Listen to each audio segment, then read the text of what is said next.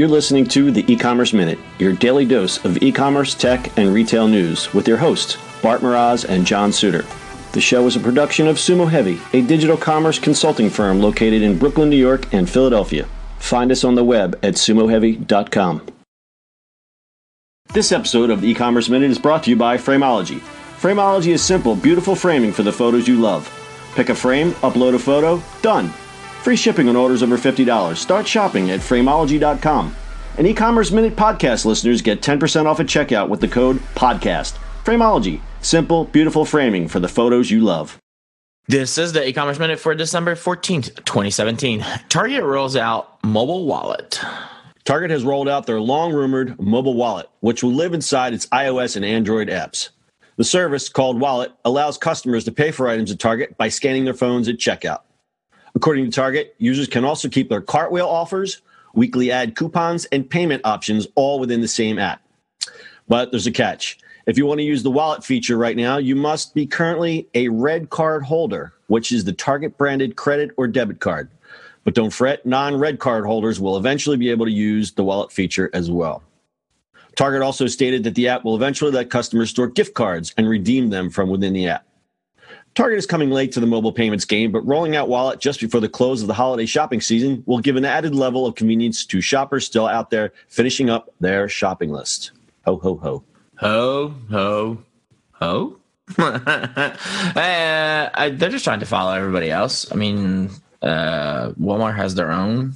Um, this is why I picked this, though, because I think there's going to be a siloing of mobile payments and there's going to be that customer loyalty because they I've read that the Walmart app could even pass Apple Pay in number of users. Was that correct or did I misread that? But anyway, the adoption rate is really super high for that.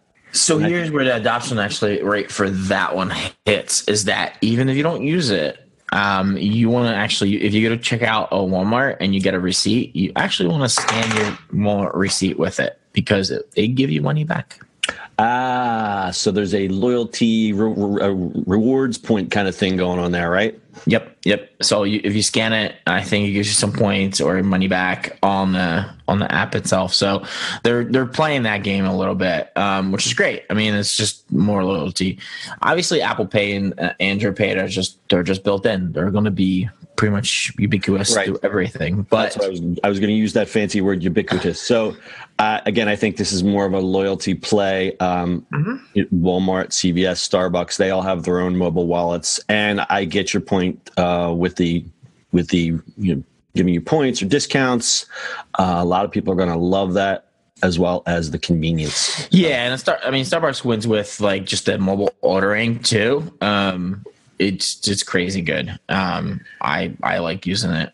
And I see how Target has everything branded into their. They've got it wrapped into the red card, and the red card they're making money on that. So they've kind of got their own little siloed payment mm-hmm. payment system going in there. So well, I mean, they're just replacing. They're just replacing the the little uh, what is it? The little scanning replacement, little key fob thing, right? Key fob things with apps now, just because it makes more sense, right? Right. Absolutely. All right. So if you're a Target customer, go download that at the App Store.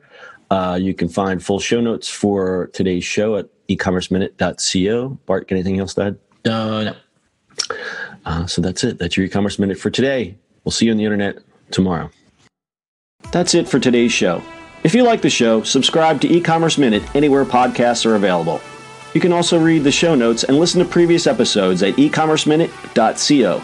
And finally, if you've got feedback or suggestions for the show, reach out to us on social media at Sumo Heavy.